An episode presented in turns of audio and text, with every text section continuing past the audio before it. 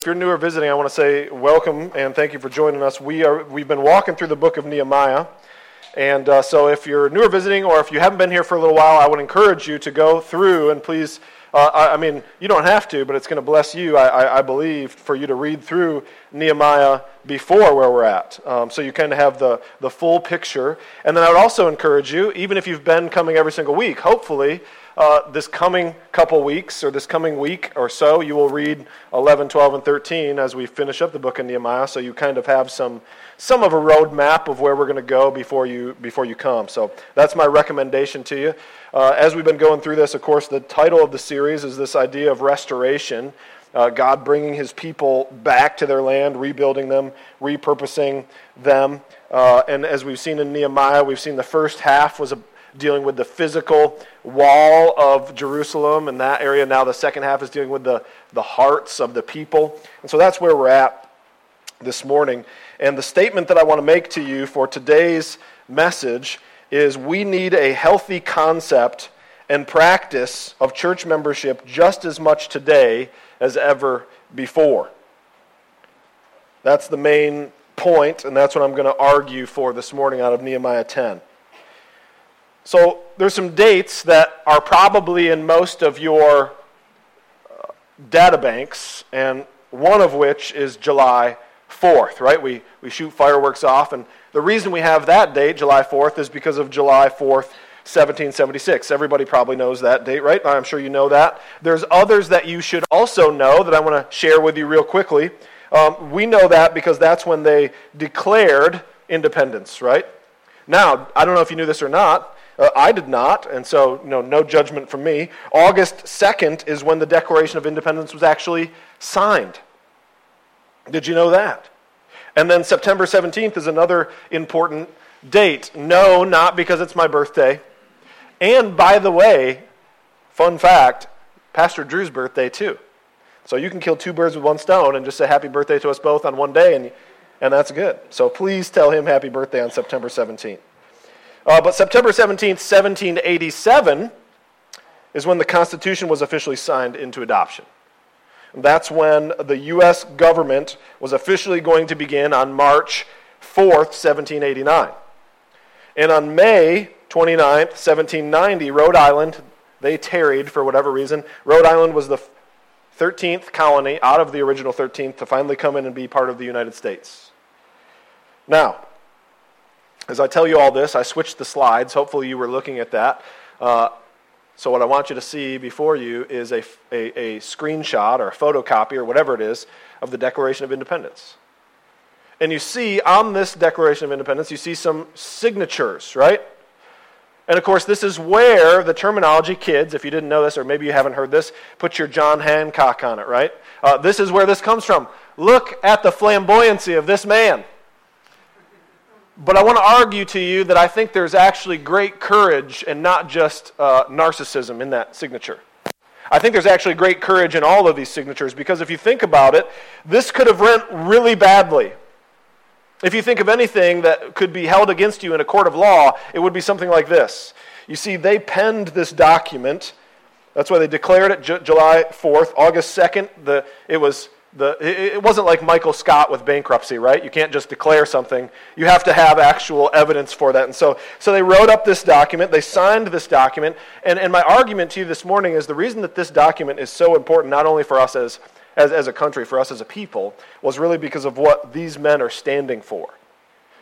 Do you understand that if this would have went differently, this wouldn't have just been a, a declaration of independence? What this would have been is a death warrant. Do you, do you, do you understand that? Because if, if the English would have won, they would have, believe me, they would have got a hold of this document.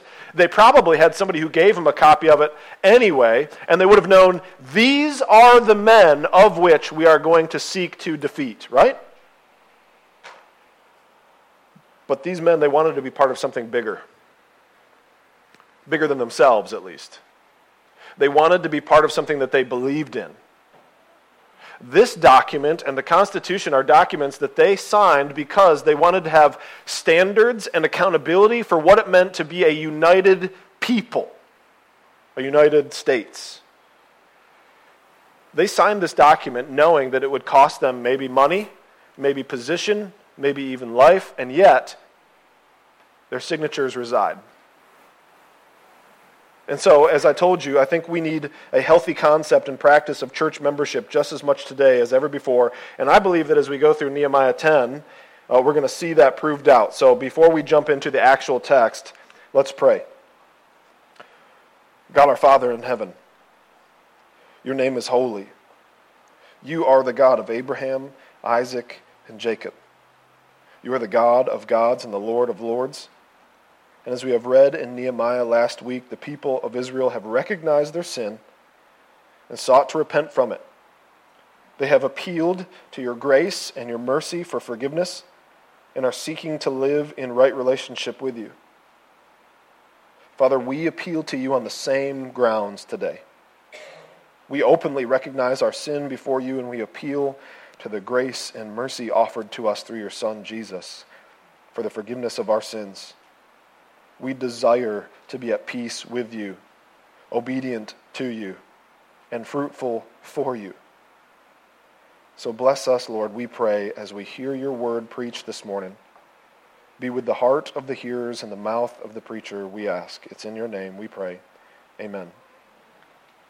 So, as we look at uh, Nehemiah chapter 10, the first thing I, I want to show you that I saw in this is that we need to know who's in and who's out.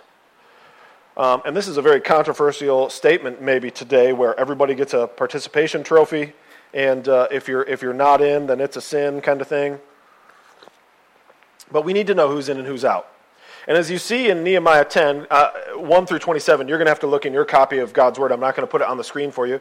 And the reason I'm not going to do that is because there's so many names. It just lists uh, all these names. I'm, I'm going to stumble and fumble over them. And so instead of that, well, I just want to talk about them and, and give you the weight of why they're there in my understanding. In that list from chapter 10, verses 1 through 27, we've got a list of men who signed this document. Remember, last week we talked about all these things that I just said. They're confessing their sin, they're looking at the history, they're saying we want to sign a new covenant to remain in the covenant of what God has done. And in that, we see the first signatory, if you look at your copy, is the governor, Nehemiah himself. Of course, he's leading the pack in essence, he is putting his John Hancock on there. Do you understand the size of his name on this document that they're writing? And it's going to be sealed and it's going to, it's going to be held in the Library of Israel, right? So the first, we have one governor. Next, we have uh, 22 priests, and then 17 Levites, and then 44 of the other chiefs and leaders of the people. And what this list does, and what the Declaration of Independence has done with that names on there and just the declaration itself is that it gives clarity, doesn't it? It gives a very transparent, very open, very historical record for Israel of who is in and who is out. And these men are signing this document because they want to be in the covenant. I want you to see in uh, in Nehemiah 9 2. So if you bounce your eyes back, if you look up a little, a little ways, 9 2 says, And the Israelites separated themselves from all foreigners and stood and confessed their sins and the iniquities of their fathers. And so they are seeking to separate themselves from all the rest who don't want to be in. And then, as we look at verse 28, which I put on the screen for you, it says, the rest of the people, the priests, the Levites, the gatekeepers, the singers, the temple servants, all who have separated themselves from the people of the lands of, to the law of God, their wives, their sons, their daughters, and all who have knowledge and understanding. You see, we live in a society today where we would say, hey, you want to know who's in and who's out? That seems exclusive. We don't want to be exclusive, we want to be inclusive. And I would say, yes, but but the fact of the matter are, is there are some things that have to be exclusive. They just are, and we would never think of it as any kind of wrong way. In fact, I'm, I'm going to give for you some examples this morning. The first example I have is this uh, maybe you are a bowler. And if you're part of a bowling league, right? And so you, you, you, come down maybe here, maybe somewhere else, and, and you, you have your own ball bag, you have your own shoes, you have all this, all this stuff, you have your buffing towel, you have your wrist brace. I don't know what that's for. Maybe because you spin really hard, you know. If you're on a bowling league, you don't bowl like me, right? You don't do one of those.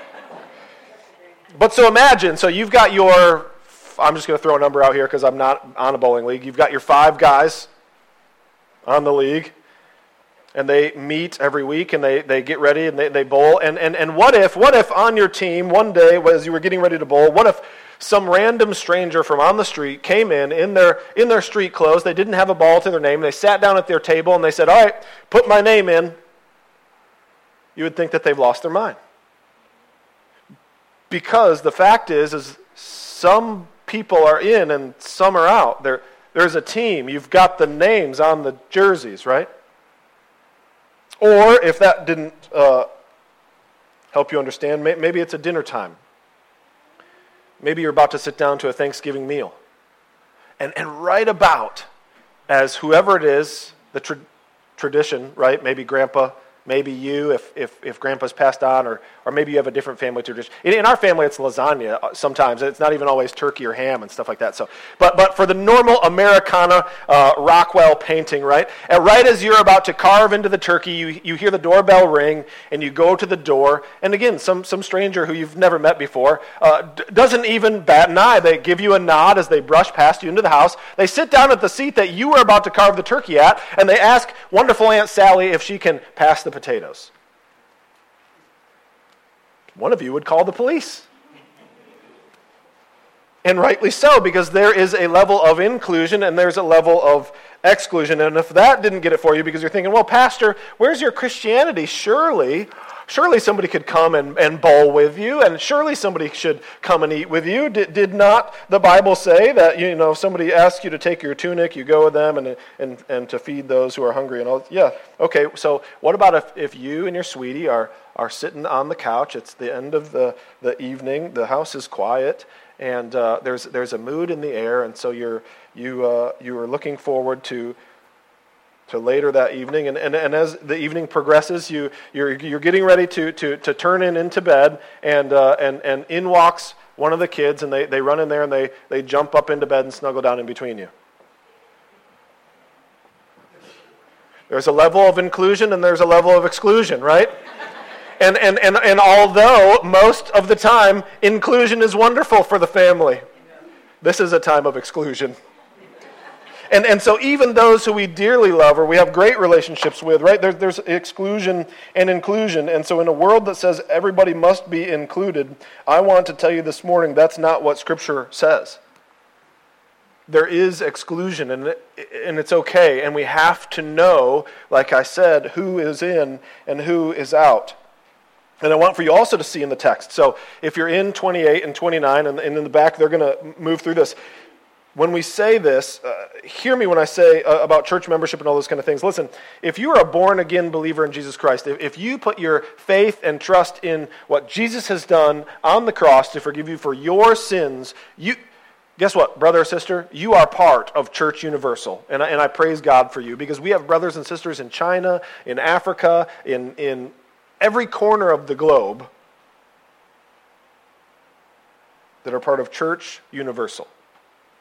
But I believe that Scripture tells us, and I'm going to get to those proof texts in just a minute, where if you really are born again to Christ, you should not, you should not, be, you should not be satisfied with merely church universal. Your heart should long for and desire church local. And so I want to show you here in, in 28 and 29 that it's not just that they're separating themselves from, from the people of the land because there's there's racism or, or whatever, as, as you might think with what we're going to talk about in a little later with marriage and things like that, they're separated from something to something. In fact, a better way would be they're separated from something to someone. They're separated from the world to God. And so in 28 and 29, 28 says, uh, in the middle of that, all who have separated themselves from the peoples of the land to the law of God.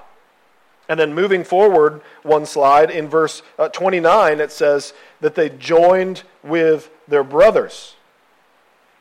And so you have to understand that we're not just talking about just being separate. We're talking about being separated from something to something and someone. in the New Testament, like I just kind of alluded to, it brings this into fruitfulness. Uh, now, they're not going to be up on the slide. If you're a note taker, you can write these down if you wish to, or you can just listen. Acts 2, verse 41 says, So that those who received his word were baptized, and they were added that day about 3,000. Added to what? Added to who? What did they receive? What were they changing from? You see, there has to be a separation from something to something, to someone. Uh, 1 John 2 19. They went out from us, but they were not of us. For if they had been of us, they would have continued with us. But they went out that it might become plain that they are not of us. That doesn't make sense unless John understands that there's some kind of separation taking place. And then lastly, 2 Corinthians 6:14. Do not be unequally yoked with unbelievers. For what partnership has righteousness with lawlessness? Or what fellowship has light with darkness? You see, there, there has to be a separation just like the Declaration of Independence, they wanted to know who was in and who was out. In Nehemiah, these leaders wanted to know who was in and who was out. And it was not because of a lack of love. In fact, I'm going to argue it's because of love that that is necessary. Uh, but the next point, as we move through this, point number two, is that we have to have a standard for what it means to be in. Now, in verse 28, I hope that you saw it. You can look on there because uh, we're moving forward, and I neglected to put the slide in. I just realized, but that's fine. You have a Bible. Uh, in 28, it says that all who have separated themselves and all who have knowledge. And, and so I want you to understand that, yes, there is a standard, but it's also an open standard. The standard is praise the Lord, right? Because of Christ Jesus, the standard is open to all who would come. And so it's just like the salvation uh, process too. But I want to give you an illustration of this too. There has to be a standard for what it means to be in. Uh, when I joined the military, do you know what I had to do before I was accepted? You know, I did all the paperwork with the recruiter. The recruiter let me sign my name on the line. And then he said, We need to schedule you a physical. And then I went with 30 other guys into a room, and we did whatever we had to do for the physical. And Praise the Lord, I was accepted. Have you ever seen Captain America? There's a scene in, in Captain America, if you haven't seen it, uh, there's a scene in Captain America where um, Steve Rogers, he wants to join the military. He's got a buddy who joins the military super easy, and there's, there's, a, there's a, a period in the movie, at the beginning of the movie, where he's going from one recruiter to the other recruiter, seeking to go into the military because he, want, he loves his country, he wants to serve his country. And they, he's just a small little squirt of a guy. And so they're like, sorry, bro, like, we're looking, I, I can't, I don't know if they say we're looking for men or not, but it's very, they treat him very poorly. Uh, but it's because of his desire to serve and because of his humility that he was then got the opportunity to become Captain America. I digress. Anyhow, there was a physical standard that I had to meet to join the military, right? Are any of you employed? In your, in your getting a job, did you ever have to do something called a, an, an interview? Because I've had to do interviews. There's a job interview where they sit down and they ask you questions. They want to know if you can become a part of their team, if you fit the organization. They also want to know can you fulfill the tasks that we're going to pay you money to do? Because at the end of the day, we want the widgets made, right? And, and so, can you do those things? And so, they're, they're going to have some very practical pledges, practical standards of measurable involvement Israel's going to have through the rest of this section. And we're just going to cover uh, them, them very quickly because they're in verses 30 through 33 here and I'm going to explain them quickly because I'm getting to the point of we need to have a standard of what it means to be in, okay? That, that's the point. Uh, we're, now, here at Allegan Bible Church, we don't have these exact same standards, and I'm going to adapt the way that they've talked about this to, to modern day, I, I, I hope, okay? So the first one is uh, no inter, intermarriage. Now, the way that I translate this is, is not uh, racial necessarily, this is spiritual. Okay? So in verse 30, Nehemiah 10 30 says, We will not give our daughters to the peoples of the land or take their daughters for our sons. Now, what's the next scripture? Is it the one that I want? No. So, if you're a note, so let's go back to 30. Now, if you're a note taker, write this down. Uh, Numbers 25, 1 through 3. Uh, that's where this is coming from. Numbers 25, 1 through 3. One, one of the many texts. There's others, okay? Numbers 25, 1 through 3 says, While Israel lived in Shittim, the people began to whore with the daughters of Moab. These invited the people to sacrifices of their gods and the people ate and bowed down to their gods. So Israel yoked himself to Baal of Peor, and the anger of the Lord was kindled against Israel. So, do you see the danger here? So, we're not talking about, oh, you've got to marry somebody of the same skin tone of you. No, that's not what Scripture is talking about at all. They're saying don't intermarry because God cares about marriage relationships, He cares about the witness we have to unbelievers, and He says, listen, Marriage is either going to be an illustration of Christ in the church or of the fall. And so they have a measurable standard of what it means to be in, and their first standard is no intermarriage. They understand that Genesis 2 talks about a one flesh union. They understand logically, and then Paul puts legs on it in Ephesians 5 21 through 33, eh, where he talks about Christ being the head of the, the, the, of, of the church, just as the man's head of the, the and so the unity of that and the illustration of the gospel. 1 Corinthians talks about, uh, and, and women, uh, my, my, heart goes out to you. Uh, for this, it says, the wife is bound to her husband until he dies uh, meaning that the husband also bound to the wife, so it's a two way street. And then at the end of that says, but she can remarry after he dies, uh, but only in the Lord, because Paul is assuming that you're going to want to marry a, a, another Christian again. And then we just read it, right? 2 Corinthians 6.14, do not be unequally yoked with unbelievers, for what partnership do they have with one another? What fellowship has light with darkness? And so there has to be some kind of a measurable standard of, of who's in and who's out. Their first one was marriage. Ours is how we deal with unbelievers. We ask you what your testimony is to be a, a part of membership here at Allegan Bible Church. Now, I can't say, listen, for the fact of the matter, y'all don't know if I'm saved. I mean, truly, you don't know. You can't. Uh, when, I, when I die, if I die before you, and you die, and, you, and you're saved, and you get up there, then you'll know, right? Uh, and vice versa. If you die before me and then I die and I'm up there, then, then I'll know about you, right? And, and, and by the way, um, th- and this might sound uh, careless, I, I don't mean for it to be, but we will be so excited to be in the presence of Christ that you're not going to lose a tear over me if I'm not there, and, and, and vice versa. But, but I hope that you're there, and I pray that you'll pray for me as well. The second thing that they do, if you look in the text, is in verse 31. We can go ahead and go there, is the Sabbath and the sabbatical year. Okay, this is what the text says in verse 31. And if the peoples of the land bring in goods or any grain on the Sabbath day to sell, we will not buy from them on the Sabbath or any holy day, and we will forego the crops of the seventh year and the exaction of every debt. Now, in Scripture, it talks about the Sabbath day. If you want to keep the Sabbath day, you go right ahead. It talks about as one person esteems one day higher than another, and we shouldn't judge one another, and, and so therefore not passing judgment. Hebrews talks more about neglecting to meet together altogether. So we're not talking about the specific Sabbath day. Now, Allegan Bible Church, just like most Christian churches now, we're going to worship on Sunday. We're going to worship at Sunday at 10:30. So if you want to be a part of our services, that's when we're that's when we meet. Okay. And by the way, historically we do that because of the resurrection. Okay. I digress again. So, what are we talking about here with us? Well, God cares about your finances and your family. You see, God cares about your work and your play. God cares about your rest. God cares about your worship, what we're going to get into in just a minute here. And so I want to point to you that in, in 31, when they say we're going to keep the Sabbath, do you understand that that takes faith to keep the Sabbath?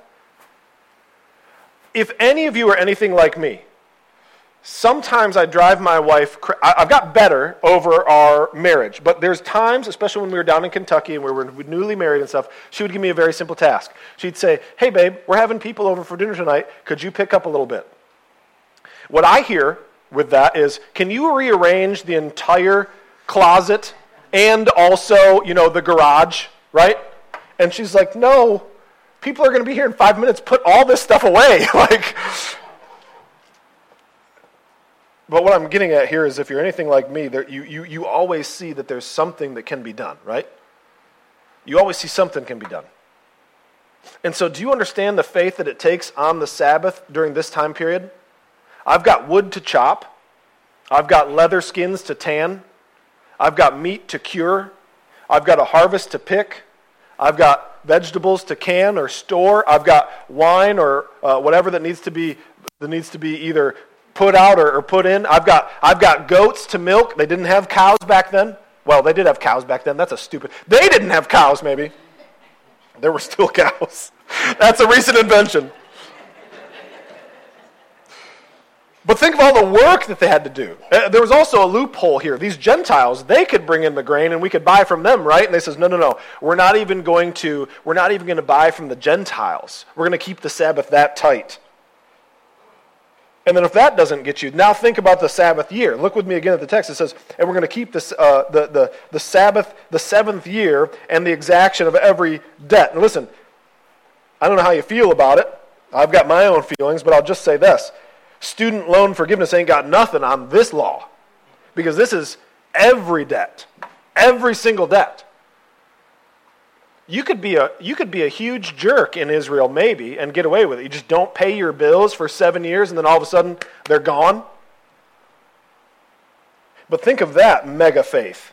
Keeping the, keeping the, the, the, Sabbath year, letting your land grow fallow, meaning you're not, you're not weeding, you're not tilling, you're not planting. You just better trust God that year six was a really good harvest that's going to last all the way till when you can finally harvest again. Leviticus 25, 21 through 22.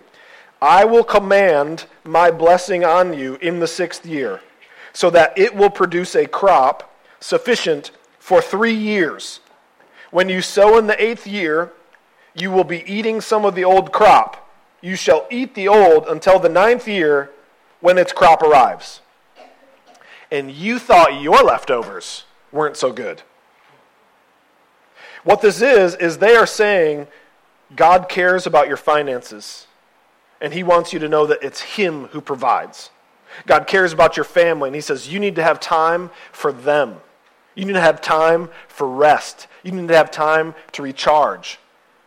Now, I, I know, I know some of you um, might not like this statement either, but God cares about His creation. He cares about the land that He's given us, He cares about the animals that He's given us. It is good for your land to lie fallow sometimes. We, instead, what we do now is we, we plant what is called a, uh, some other kind of crop. One of you farmers would know what I'm talking about. But you, you, plant, you plant soybeans, soybeans, soybeans, and then for a little while, then you plant whatever else. And the only reason you plant that is because most of it you're just going to till in back into the soil, and then so you can go back to planting soybeans or, or whatever it is. So he cares about your finances, he cares about your family. The last of their three measurable standards that they give to us is uh, they want us to support temple ministry in Nehemiah 10, 32, and 33.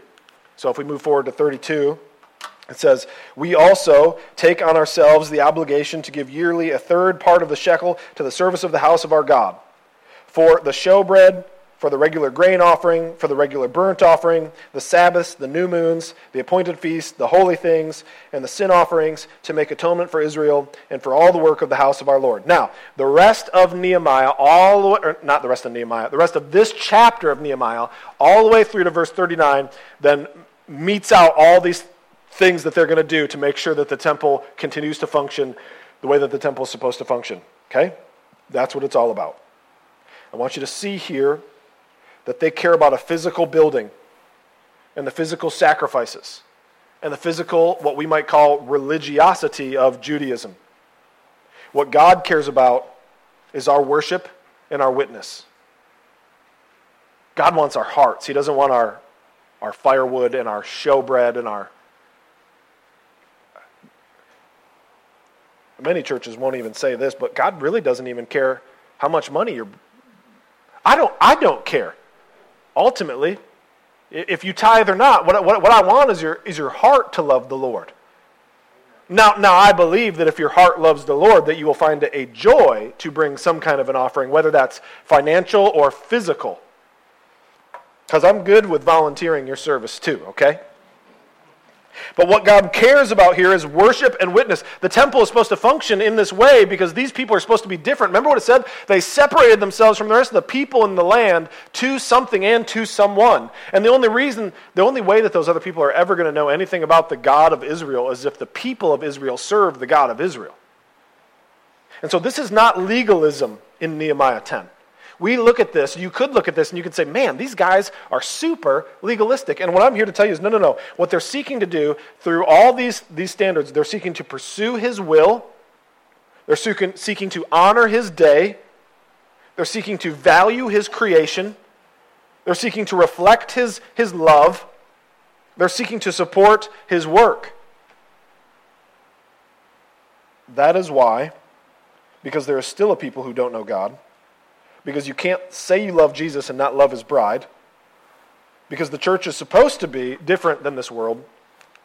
That's why we need a healthy concept and practice of church membership just as much today as ever before, which brings me to my last and final point. We need to hold each other accountable to this practice, to that practice of church membership, of being a, a body part in this body, of being a son and daughter of this family, of being a sister and a brother because it's for our good and for the glory of God.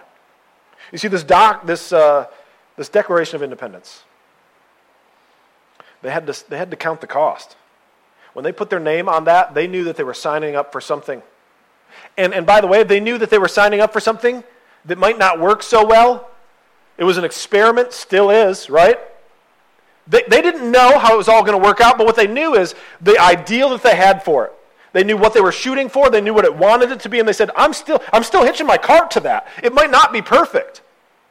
And there might be some of those men, and, and I don't know the history of all those things, I'm not a history buff. It might be that some of the people who signed that document later, out of fear, might have recanted signing that document. They, they, they may have left because they weren't really of them, right? I don't know. But the covenant of Nehemiah 10, they wanted unity. They wanted a congregation of people, and they wanted to know what the accountable practices of the people who made up that congregation were going to be. And so we need a healthy concept and a practice of church membership just as much as ever before. Do you know why? Because there's a world out there who has no idea and who has no standards for what it means to be a part of their clubs. And this is not a club, this is a body, this is a family. This is the bride of Christ. And so we are to not have any standards, we are to not hold each other accountable. There are so many places, and we live in a time where the churches are failing to be the church. And perhaps you've, you've heard this statement if, if you don't stand for something, you're going to fall for anything.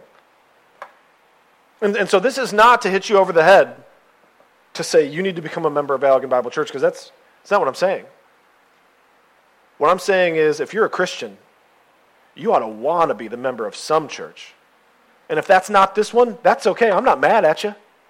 But you need to find a church where you want to be a member. You need to find a church where you want to be held accountable and where you're willing to lovingly and graciously hold other people accountable. We have a church constitution and a statement of faith. Have you read it?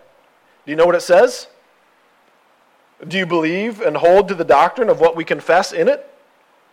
When's the last time that you did read it? Do you consider yourself responsible for the others who have, quote, signed their name to that statement of faith, to that membership roll? Do you understand that you are to be held accountable for, for their growth, for their safety, for their discipleship, as my brother just preached on recently? Or do you ask, like Cain and the Pharisees, who is my neighbor and am I my brother's keeper? Because Scripture tells us we are not our own, we are bought. Scripture tells us that we are members of the same body. The New Testament tells us in places like Matthew 18, if your brother sins against you, you're supposed to go and tell him his fault. And the reason is, is to restore them. James 5.16, this will blow your doors off. Are you ready for this? James 5.16, write it down because you're not going to want to do this. I'm just telling you. James 5:16. Therefore, you ready? Confess your sins to one another. That's awkward, ain't it? Because what we'd really like to do is we'd like to come in on Sunday and people say, Hey, how are you? And you say, I'm great. And then we sing our songs of worship and we, we hear a message from some guy on, on stage and then, and then we leave. And I don't really want anybody to know that I battle with anger or pride or a whole laundry list of other things. James 5, 19, 20. My brothers, if anyone is among you wanders from the truth and someone brings him back, let him know that whoever brings back a sinner from his wandering will save his soul from death and will cover a multitude of sins. Titus 3 8 and 3 10. The saying is trustworthy, and I want to insist on these things so that those who have believed in God may be careful to devote themselves to good works. These things are excellent and profitable for people. And verse 10 As for a person who stirs up division after warning him once and then twice, have nothing more to do with him. So I want to ask you do you want to be part of something bigger? Do you want to be held accountable? Do you want to guard against the deception and defilement of this world? We need a healthy concept and practice of the church. And here's my last proof text for you. I want you to read the screen. Pay attention. Why?